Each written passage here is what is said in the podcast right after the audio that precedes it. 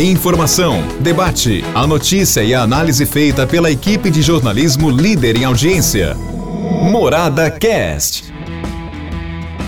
É isso aí, meus amigos. Estamos de volta com o nosso podcast, desejando a vocês uma ótima terça-feira e vamos tocando o assunto em frente. Mas antes, ó, baixe o aplicativo da Morada FM. Porque com a Morada FM, um aplicativo que não custa nada, você vai na sua loja, baixa o aplicativo e vai levar a sua rádio para onde você for. Qualquer lugar que você estiver, você pode ter a sua rádio preferida. E olhem, desde manhãzinho tem lá o Jacozinho com seu programa com muito humor, logo pela manhãzinha, fazendo que você desperte aí com muita alegria. Depois tem jornalismo puro, 4 horas de jornalismo das 7 às 11. Depois entra a Fernandinha com muita música, muita alegria. Tá bom? Tem o Gabriel Surian, depois tem o Mariotini com muito samba, enfim, é uma programação que você vai levar consigo para onde você for, tá bom? Agora, o que eu tenho aqui de assunto hoje é realmente alguma coisa que eu posso dizer que talvez o presidente Bolsonaro ele tenha até razão. Sabe por quê? Porque essa questão de, olha, tem mais uma operação aí da Polícia Federal levantando o assunto agora sobre eh, a questão da Ecovias, sobre corrupção há 14 anos, 10 anos atrás, 12 anos atrás, requentando assuntos velhos. Para quê? Para que requentar assuntos se a gente sabe que tudo vai terminar absolutamente sem dar em nada? Depois que o senhor Aécio Neves, ele também teve aí o seu caso sepultado, dizendo que ninguém ouviu que ele disse que delator tinha que ser assassinado antes de delatar.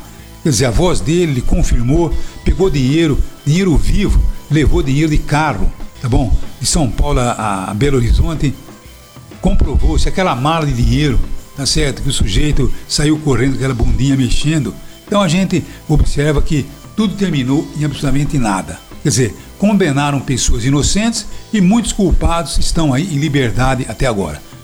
Estou dizendo aí que o Lula é inocente, não porque eu tenho certeza, mas por tudo aquilo que o Intercept captou. Quer dizer, montaram todo o esquema, delações premiadas que não se sabe se as delações eram verdadeiras ou não, mas enfim, com o Intercept chegou-se à conclusão de que realmente é, condenaram alguém de uma forma errada. E agora, tantos que deveriam ser condenados estão passando aí incólume sem, logicamente, nenhuma penalização. É lamentável, mas isso realmente é, infelizmente, a realidade. Agora, estou dizendo que o Bolsonaro tem razão, porque de repente ele acabou é, colocando em sigilo, tá bom?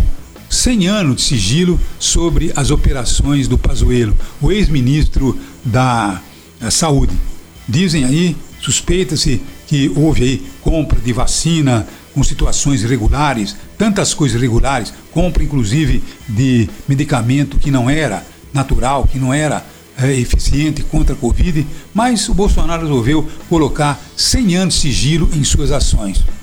Acho que tem razão, sabe por quê? Porque não adianta nada você é, mostra que o sujeito cometeu crimes e simplesmente ele passa incólume e simplesmente sepulta-se tudo isso. Então, vamos deixar em sigilo, né? E o Procurador-Geral da República também tem razão. Vamos colocar tudo debaixo do tapete do porão.